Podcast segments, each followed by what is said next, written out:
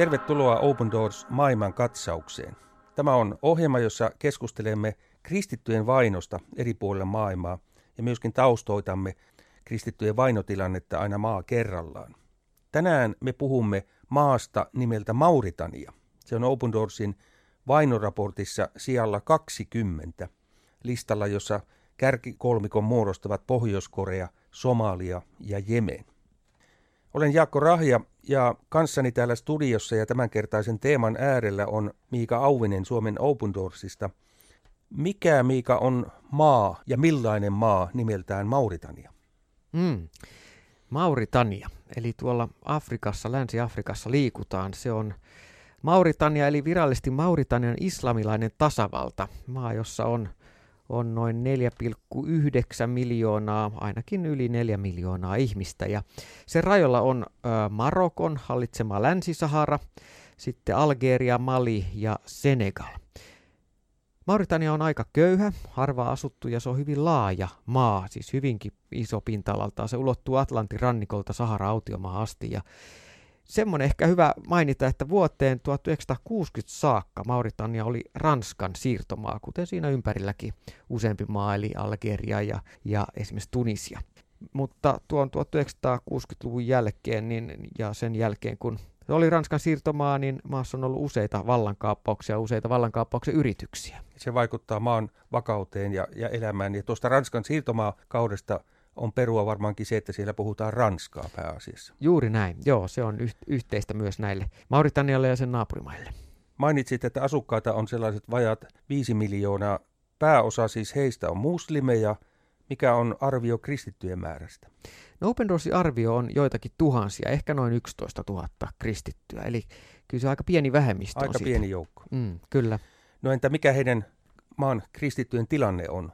Joo, eli tosiaan Open Doorsin World Watch-lista, joka on siis lista, jossa tuodaan esille ne maat, joissa kristittyjä syrjitään tai vainotaan uskonsa tähden, niin Mauritania on hyvinkin korkealla, peräti siellä 20. Ja tämä johtuu siitä, että Mauritania, niin kuin tuossa alussa totesin, niin se on islamilainen maa. Eli siellä ei sillä tavalla ole uskonnonvapautta, kuten vaikka meillä.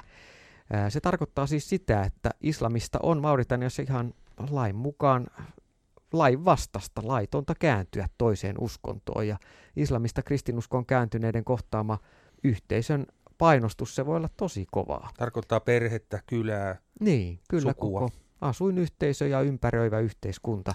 Ja näiden kristyksi kääntyneiden katsotaan aiheuttavan häpeää suvulleen ja niinpä heidät todennäköisesti karkotetaan tai saatetaan esimerkiksi pahoinpidellä. Ja jos kristityt kertoo uskostaan julkisesti Mauritaniassa, niin heitä voidaan oikeudessa syyttää uskosta luopumisesta, mikä johtaa vakaviin seurauksiin. Ja voidaan myös syyttää terrorismista tai sitten esimerkiksi kyberrikollisuudesta. Tällaisiakin tapauksia on. Kristittyjä on pidätetty ja syytetty suora lainaus islamin loukkaamisesta ja kansallisen turvallisuuden heikentämisestä sekä Mauritanian pyhien periaatteiden uhkaamisesta. Lainaus kiinni. Tämän, tämän kaltaisia syytteitä mm. siis siitä, että henkilö on kristitty. Ja tämä on siis lainsäädäntö, tilanne ja, ja viranomaisten toiminta. No mitä se tarkoittaa käytännössä esimerkiksi sen suhteen, että onnistuvatko kristittyjen ö, keskinäiset kokoontumiset kodeissa tai muutoin? Mm. No erityisesti näistä, näistä islamista kristyksi kääntyneille niin kokoontuminen on lähes mahdotonta. Mauritaniassa kristittyjen on todella vaikea kokoontua yhteen ja pitää siis ylipäänsä Jumalan palveluksia. Ja myös ei-mauritanialaisten kristittyjen, kuten vaikkapa siellä maahanmuuttajien tai ulkomaisten avustustyöntekijöiden, niin mikä tahansa uskon ilmaisu, joka ei ole islamin uskon ilmaisu, niin voidaan nähdä tällaisena syytteeseen johtavana tekona. Eli jos se tulkitaan muslimien käännyttämiseksi, niin se on hyvin vakava. Ja tämmöiset väkivaltaiset islamistiset ääriryhmät, kuten yksi Alkaidan haara, toimii Mauritanian itäisellä raja-alueella ja on uhannut siellä sitten myös kristittyjä. Eli, eli siellä on myöskin sitten tätä ääri-islamin vaikutusta nähtävissä. Suuri osa Mauritaniasta on, on Saharan autiomaata sen Saharan eteläosassa. Eli maa on siis osa niin sanottua Sahelin vyöhykettä. Kyllä. Mitä se tarkoittaa? Sahelin alueeksi kutsutaan sitä noin 400 kilometrin levystä pohjois-etelä suunnassa leveydeltään olevaa 10 ja 20 leveysasteen välistä aluetta, joka ulottuu siis Afrikan mantereen poikki Atlantin rannalta sieltä lännestä aina itään Punaiselle merelle asti.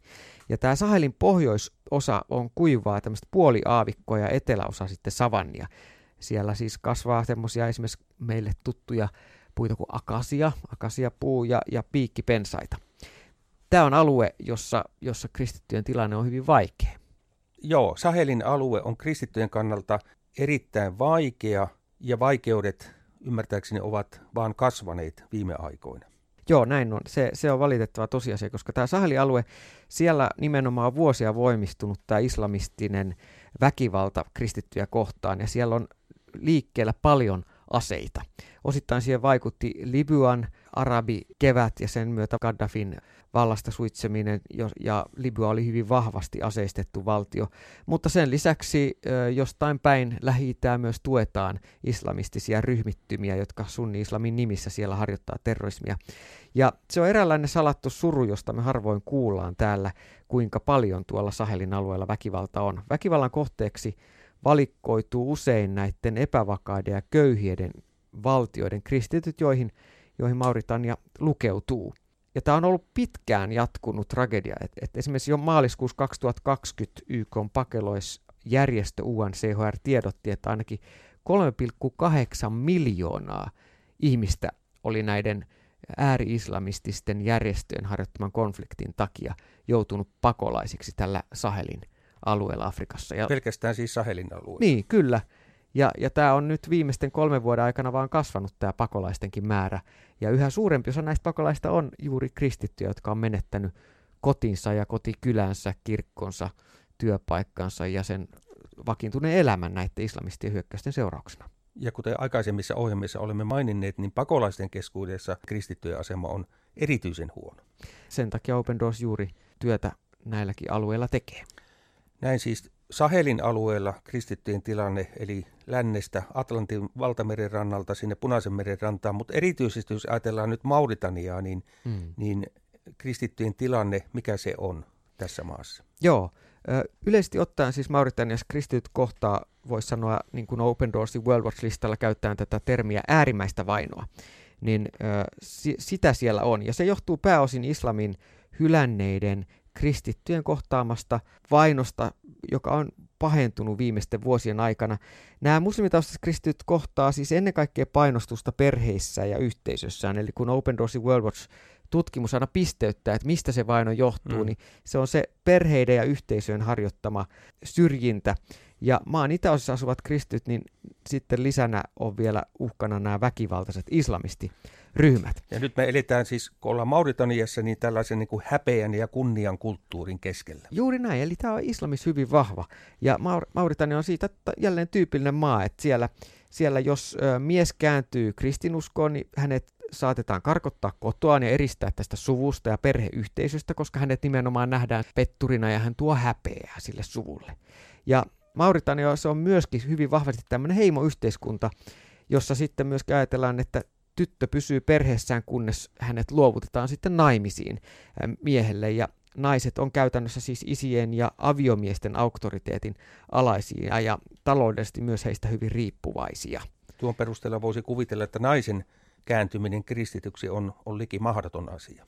Niin, no sanotaan, että jos nainen kääntyy kristityksi ilman, että sillä, hänellä on siihen hänen miehensä suostumusta, niin Mauritaniassa katsotaan, että se tuo tälle miehelle suuren häpeän ja vain hyvin harvoissa tapauksissa perhe saattaa suhtautua esimerkiksi tyttären tai vaimon kristilliseen uskoon avoimesti. Useimmiten kääntyminen johtaa naisen tapauksessa kotiarastiin, ruoan epäämiseen tai sitten nuoren tytön tapauksessa esimerkiksi pakkoavioliittoa muslimiehen kanssa.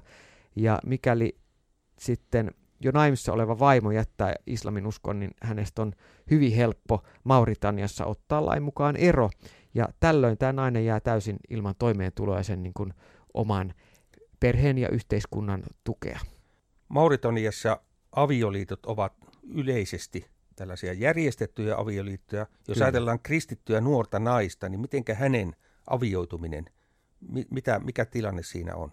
No silloin, jos vanhemmat on edelleen muslimeja, niin hänet saatetaan naittaa tietoisesti muslimiehelle, jonka vallan alle sitten tämä kristitty nuori nainen tai tyttö käytännössä jää. Ja perhettään uhmaavalle muslimitaustaiselle kristitylle ei ole laillista tapaa päästä naimisiin kristityn miehen kanssa. Ja tämä on todella iso ongelma monelle, mm-hmm. monelle esimerkiksi kristityksi kääntyneelle naiselle, että vaikka haluaisi äh, elää kristittynä, haluaisi kristityn perheen, niin tätä tämä ei ole mahdollista. Ja sitten Mauritaniassa myös esiintyy moniavioisuutta ja voidaan myös joskus tällaiselle jo useamman vaimon omaavalle vanhemmalle miehelle naittaa myöskin sitten nuori ää, nainen.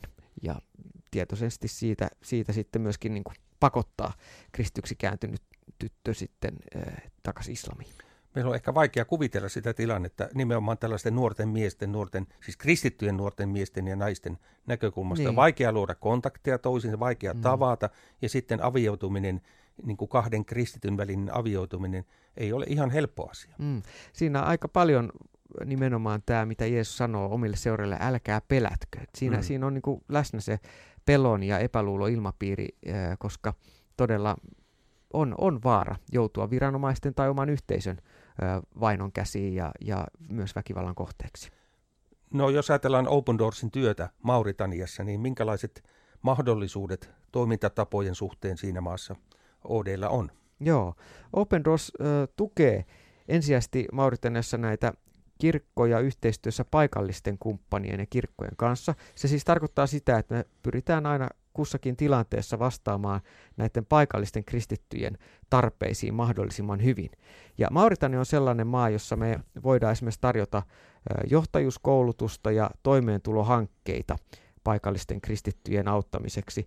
Ja sen lisäksi Open Doors toimittaa myöskin raamattuja Mauritania ja antaa, antaa tietoa ja sieluhoitoa ja tukea sitten siellä tehtävään näiden tuoreiden kristittyjen opetuslapseuttamiseen siihen, että, että heistä kasvaa tasapainoisia ja terveen uskonopin ää, omaavia kristittyjä, jotka kestää myöskin sitä painostusta, mitä, mitä he joutuu sitten jossain vaiheessa kohtaamaan, kun heidän uskonsa tulee esille tai julkiseksi. Nyt Miika, me joudumme jättämään Mauritanian ja, ja myöskin siellä olevat kristityt meidän rukouksiimme ja, ja Herramme varjelukseen. Tämän ohjelman loppuun ajattelin kertoa, että, että Open Doorsin verkkomyymälässä, siellä on tuotteita, joita hankkimalla voi samalla myöskin tukea vainottujen kristittyjen puolesta tehtävää työtä. Olisiko T-paita tällä kertaa sellainen mukava ja kesäinen tuote joko itselle tai lahjaksi? Mitä ajattelet? Joo, mä oon tykännyt käyttää tuota Open Doorsin ää, T-paitaa, eli, eli tota, meillä on muutamaakin kivan näköistä T-paita tai Open Doorsin logo. Jos se ei ole tuttu, niin osoitteesta opendoors.fi voit käydä vilkaisemassa. Ja sitten meillä on myöskin tollainen tuota, hauska paita, missä on tämmöinen niin avattu ovi ja se muuntuu niin kuin megafonin näköiseksi ja siinä sanotaan, että, että tota, mikään, ei, mikään ovi ei ole meille suljettu, kun saamme rukoilla, eli no doors are closed to us when we pray. Ja, ja tota, rukous on semmoinen kyllä ovia avaava Jumalan työkalu. Me saadaan tänäänkin muistaa rukouksessa myös Mauritanian kristittyjä. Se on se suurin pyyntö, mikä heillä myös meille on. Ne on tällaisia mustia teepaitoja valkoisella ö, tekstillä tai logolla. Joo, tai sitten saa valkoisen, no joo, muutamia valkoinen ja harmaa teepaita löytyy, jossa on sitten violettia tai valkoista painatusta. Ja nyt tuolla Open Doorsin sivustolla opendoors.fi, sieltä löytyy siis tietoa näistä teepaidoista, mutta löytyy myöskin tietoa siitä, kuinka muutoin voi tulla tukemaan vainottuja kristittyjä ja sitä työtä, jota heidän puolestaan tehdään eri puolilla maailmaa. Tämä oli tämänkertainen Open Doors maailman katsaus. Kiitos, että olit kuulolla, jos Herramme suo, niin jälleen viikon päästä tähän samaan aikaan samalla kanavalla. Tähän loppuu meille sana raamatusta. Ensimmäistä Timoteuksen kirjeestä luvusta kuusi. Käy uskon jalokilpailu ja voita omaksesi ikuinen elämä, johon sinut on kutsuttu ja jonka olet tunnustanut päämääräksesi, kun monien todistajien läsnä ollessa lausuit hyvän tunnustuksen.